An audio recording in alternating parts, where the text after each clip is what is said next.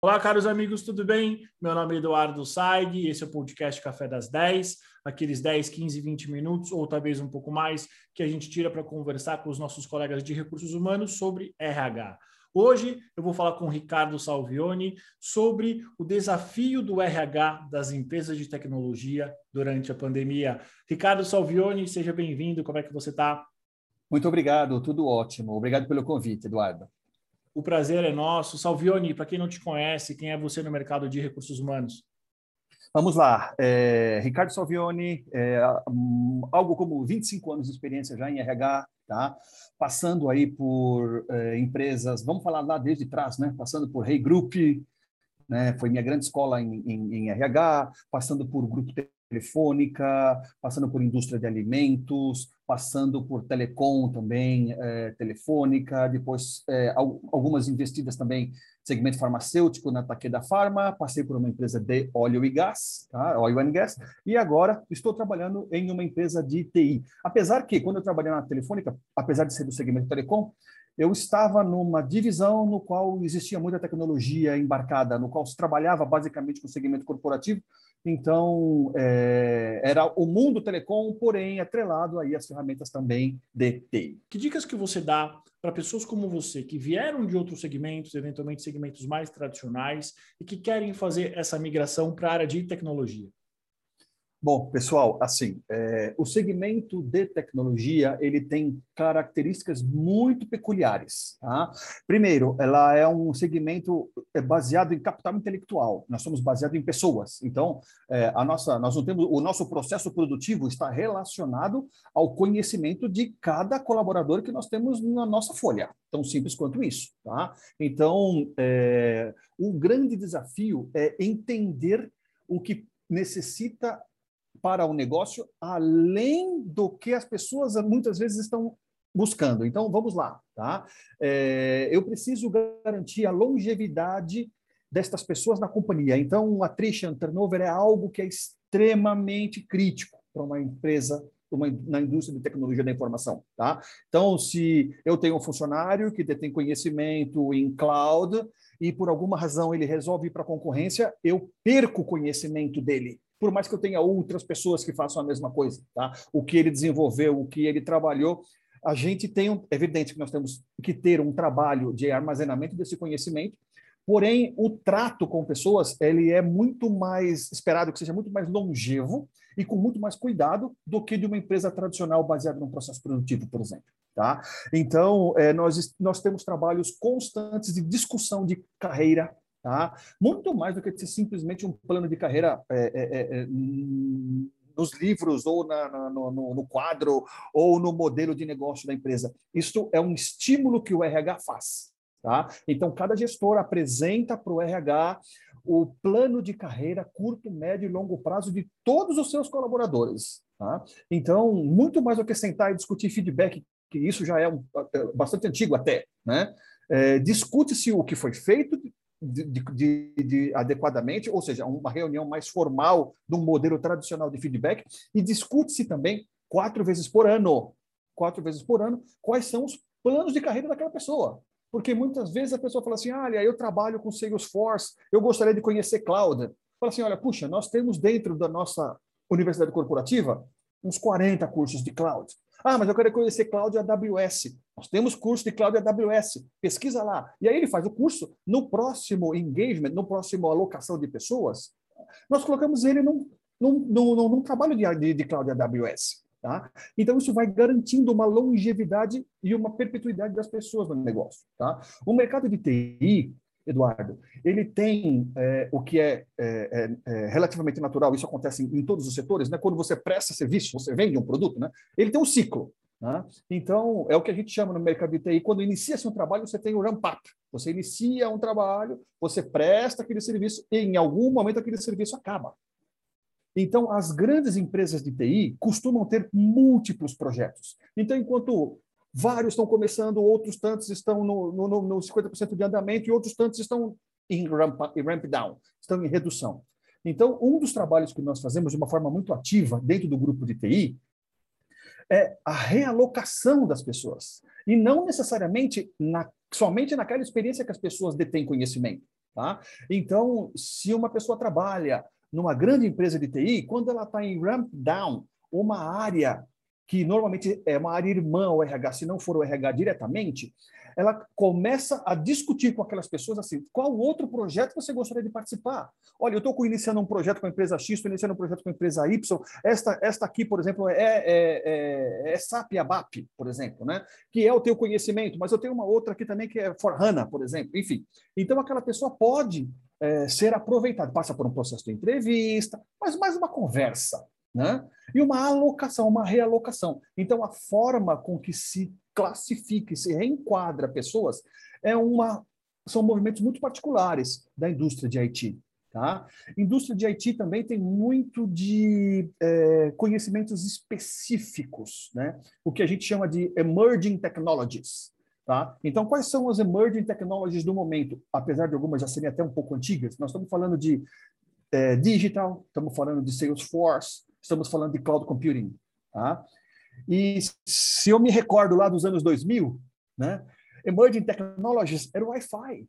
O Wi-Fi hoje está totalmente integrado na nossa vida. Tá? Algumas outras tecnologias eu me recordo bem, lá também dos anos 2000, uns dois anos depois que houve o advento do Wi-Fi, foi criada uma outra tecnologia para substituir o Wi-Fi, que se chamava WiMAX, que não emplacou. Então, existem apostas que vêm e que também não emplacam. Tá? Então, estas bolhas, que é o que a gente costuma chamar, tá? essas bolhas elas existem e vão existir sempre no mercado de TI. Tá? Então, sejam elas é, bolhas de, de, de, conhecimento e que normalmente é oferta e demanda. Tem pouca oferta no mercado, o custo do salário, o preço sobe. Então, simples quanto isso. Né? O salário é o preço da atividade. Né? Então, o preço daquela atividade sobe, o que é bastante natural. Então, esses são aí alguns breves insights né, do que ocorre e do que, que acontece né, no mundo de TI. E me diz uma coisa, Ricardo. Obrigado por você ter já explanado muita coisa para a gente. É, e novamente fazendo essa, essa brincadeira entre a tua experiência em negócios mais tradicionais, né, empresas tradicionais, indústrias, e o mercado de tecnologia. Se por um acaso você pudesse dar alguns conselhos para os seus colegas de recursos humanos, sejam eles líderes ou mesmo pessoas que tomam decisões nas empresas e que admiram empresas de tecnologia, mas estão em negócios tradicionais, por onde você começaria eventualmente para trazer essa agilidade que a gente sabe que uma empresa de TI tem? Vamos lá. É, é, é, o conselho que eu dou, que pode se aplicar em qualquer segmento, não somente no segmento de TI, tá? É, olhem os seus processos sobre o modelo ágil. Muito se fala, ah, agilidade é fazer as coisas melhor. É muito além disso. Busquem experts para ajudar vocês neste conhecimento de tecnologias ágeis, né? Uns falam ágeis, outros falam agile, tá? Busquem isso. Isso faz muita diferença. Eu tenho o modelo agile implementado no meu departamento. Tá?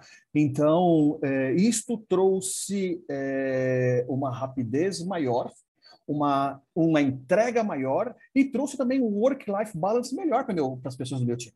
Tá? Então, é, esse se eu puder dar um conselho, eu acho que assim, primeiro, invistam em ferramentas digitais. Tá? Como eu faço para oferecer para o meu empregado talvez uma melhor é, experiência? Né? Se fala muito hoje em Best Employee Experience. Né? Então, facilite a vida dele em consultar dados pelo próprio celular. Então, olha, puxa, é, quando que minhas férias estão tá planejadas? Ou será que eu posso planejar minhas férias? Posso fazer isso pelo celular? Pode. Tá? Ah, como é que eu consulto meu saldo, meu demonstrativo de pagamento, quanto que eu vou receber de horas extras? É, é, consulta pelo celular. Tá? O meu benefício está ativo, como é que eu faço para pedir um reembolso de assistência médica? Como é que eu faço para entrar ou sair ou consultar minha previdência? Utilizem ferramentas digitais. Tá? Isso melhora muito a experiência do empregado, trabalha de forma. É, e, desoperacionaliza também muito o RH, porque tudo isso ia virar uma pergunta ou uma dúvida elementar para o nosso time responder, sei lá, 15, 20, 50 vezes. Tá? Então, dicas de ouro: trabalhem em questões de agilidade, tá? implantem Agile no modelo de vocês, revisem seus processos e apliquem ferramentas digitais. Excelente, Ricardo. Ricardo, agora falando em pandemia, né? É, quais foram os desafios que você teve quanto líder de recursos humanos de uma empresa de tecnologia do começo da pandemia, talvez até, não sei, abril, maio desse ano? O que, que aconteceu? Quais foram os principais desafios que você teve, quais, foi a, quais foram as soluções que você encontrou? Vamos lá, é, Eduardo, essa é uma excelente pergunta, porque muita gente às vezes fica ofendido né, quando a gente fala que para alguns setores a pandemia foi uma oportunidade. Isso não é um orgulho, sabe, dizer que uma doença pode causar uma alegria, né? mas é um fato. Né? O segmento de IT cresceu muito durante a pandemia e eu vou explicar para vocês por quê. Né? Porque quando vive-se situações normais de negócios, alguma ineficiência pode ser compensado pelo resultado financeiro. Então, eu falo assim, olha, eu estou atingindo minhas margens, é esperado que eu tenha uma, um, uma rentabilidade X, eu estou tendo essa rentabilidade por projeto, enfim.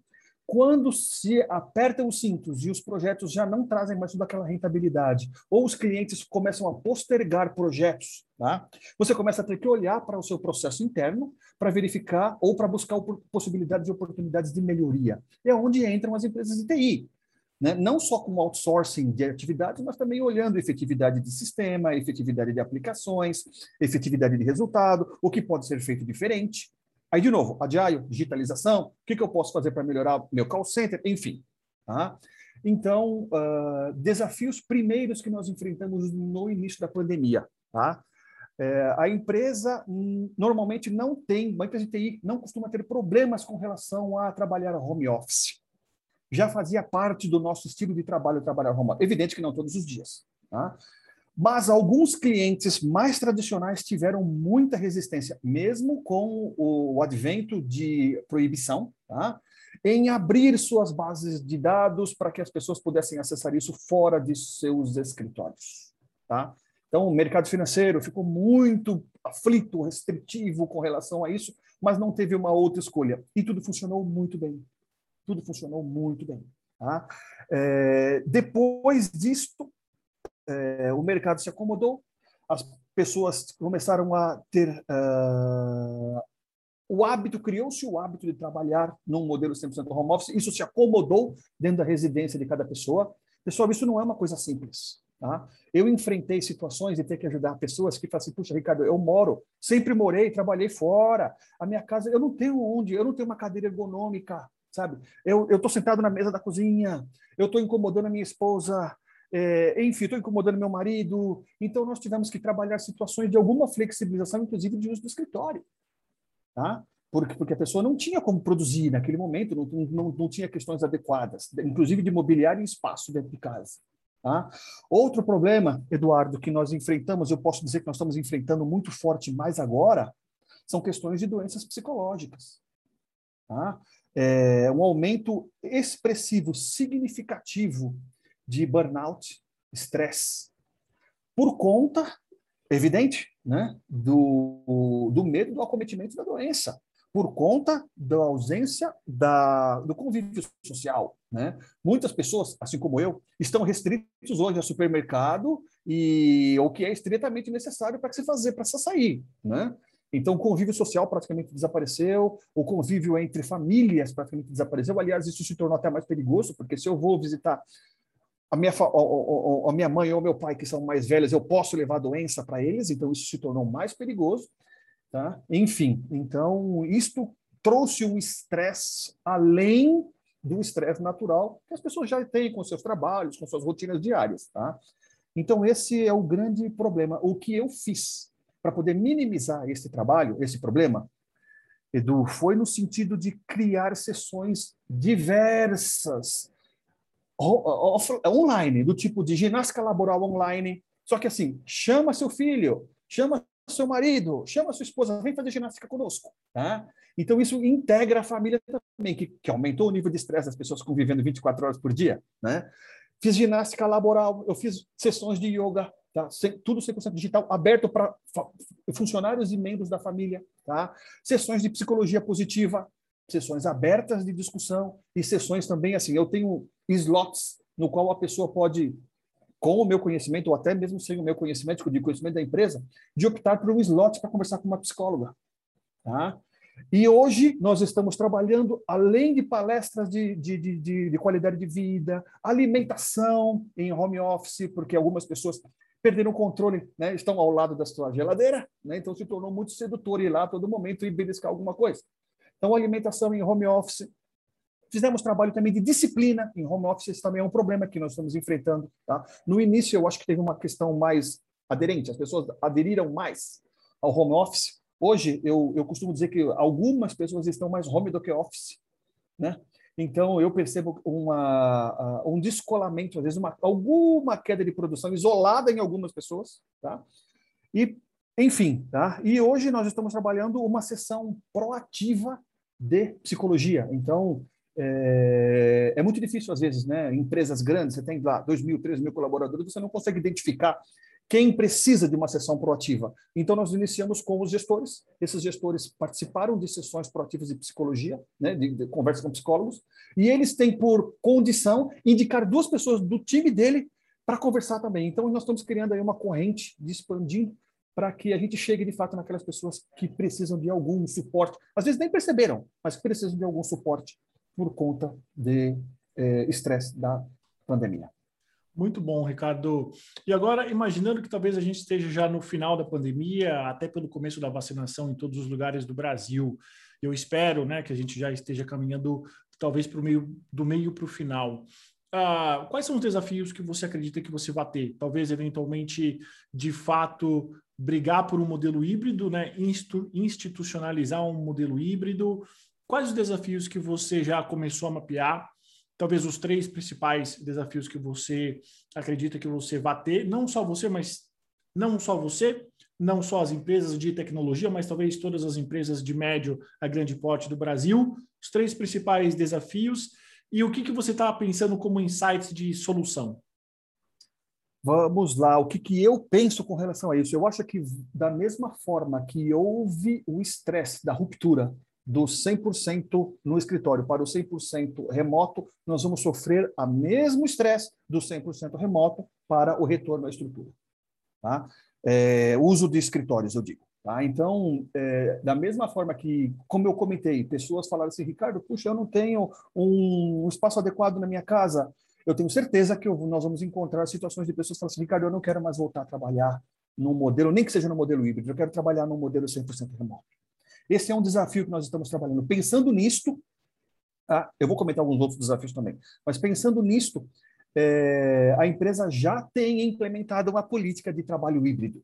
Tá? Evidente que isso tem relação com o cliente que ele serve, evidente que isso tem relação com o tipo do trabalho, tá?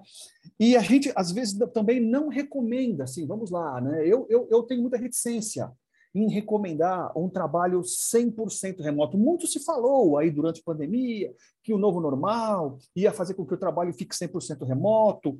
Eu vejo isto com alguma reticência e vou explicar por quê. Tá? É, trazendo a minha experiência pessoal, eu cresci bastante na minha carreira observando pessoas com alto nível de sucesso e êxito. Então, quando eu era analista, eu observava os gerentes e via aquele gerente, puxa, ele tem sucesso, ele conseguiu crescer na carreira, quais são os comportamentos, não só técnicos, mas principalmente soft skills que ele tem. Né? E, às vezes, isto, na pandemia, ficou muito prejudicado. Quando você trabalha num, num modelo 100% remoto, você perde essa, essa, essa potencialização do, da exemplificação, que hoje a gente chama de processos de mentoring. Né? Então, é, de uma forma não estruturada, a gente perde muito. Habilidades gerenciais sofreram demais as suas evoluções em período de pandemia. Tá? Então, eu acho que esse vai ser um segundo é, desafio, Eduardo. É, formar de uma forma, é, formar mais rápido no, potenciais sucessores, porque nesses dois anos soft skills ficaram muito adormecidos. Nós desenvolvemos outros soft skills, soft skills de relacionamentos diferentes né? mas não aqueles que se mais costumeiramente se utiliza no mercado corporativo. Excelente, Salvione. Última pergunta. É, a gente viu nos últimos anos o surgimento de, de muitas tendências, né? Diversidade e inclusão, que eu acho que talvez é uma tendência que veio para ficar, mas eu quero ouvir o que, que você tem a dizer. Employer branding, employee experience. É, na tua visão, você que veio de uma, de uma era tradicional, de mercados tradicionais, agora você está na crista da onda, numa empresa de tecnologia. é, na tua opinião, o que, que você acha que dos últimos cinco anos para cá é, são apontados como tendência e que eventualmente serão coisas passageiras? E o que você acha que veio para ficar? Eu entendo, na verdade, assim, toda onda que vem, eu tento surfar. Porque às vezes você pode desprezar um conteúdo, um conhecimento ou uma tendência e isso vai lá na, você vai pagar o preço por aqui. Tá? É evidente que tem algumas ondas, né? Como no passado muito se falou, como você falou, né? Vamos fazer uma reengenharia. Isso foi uma onda que veio destruir uma série de empresas e, né? e foi embora, né? É, com relação à diversidade e inclusão, eu tenho certeza absoluta que isso veio para ficar, né? Inclusive eu estava pensando esses dias atrás aqui, ao longo do final de semana, há quanto tempo a gente discute diversidade e inclusão, né? Ah, sei lá, 10 anos, 15 anos. Aí eu realizei que não, faz mais de dois séculos que a gente discute diversidade e inclusão. Se a gente não tivesse discutido isso lá atrás, nossas esposas, mães e filhas talvez não tivessem acesso à escola, não teriam acesso a trabalho, não teriam acesso, talvez nem a ir para uma igreja, né? Porque a sociedade no passado era tinha um cunho diferente, né? Segregava a mulher, retinha, retia a mulher, né? Então, é, veja quantos anos a gente discute isso e a gente continua discutindo a inclusão da mulher na sociedade. Né? Então, to, a, o mundo é muito grande e serve a todos. Tá? Eu acho que não é por conta de uma, de uma opção, ou por conta de uma cor da pele, ou por conta de uma característica que a pessoa é, é, será ou deve ser banida ou colocada à margem da sociedade. Né?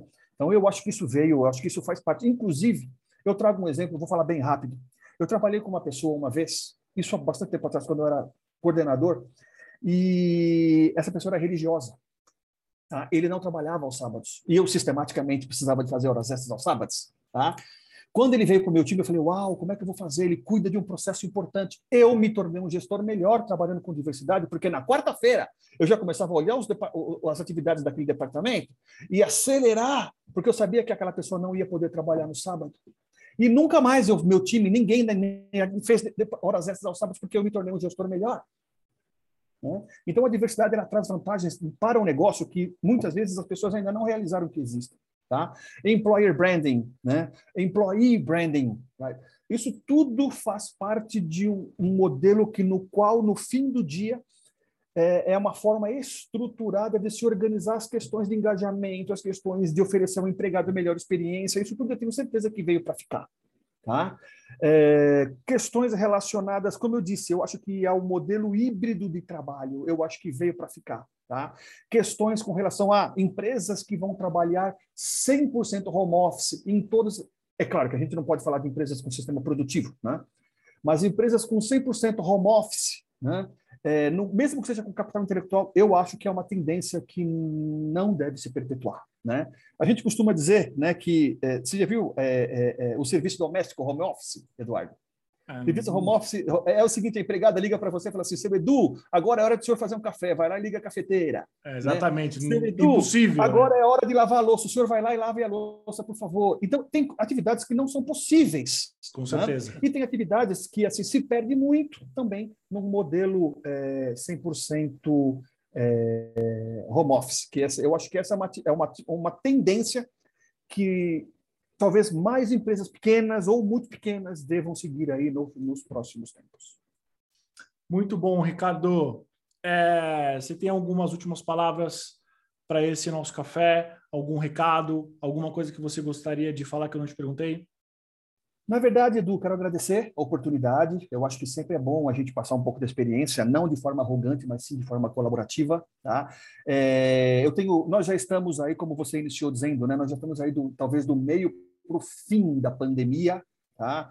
É, tenham paciência, tenham fé, pessoal. Nós vamos sair dessa muito mais fortalecidos e muito mais unidos enquanto humanidade. Essa é minha fé e minha crença. Eduardo, mais uma vez, super obrigado. Ricardo, o prazer foi meu. Muito obrigado pelo teu tempo, obrigado por você ter compartilhado comigo um pouco da sua experiência comigo, não, conosco.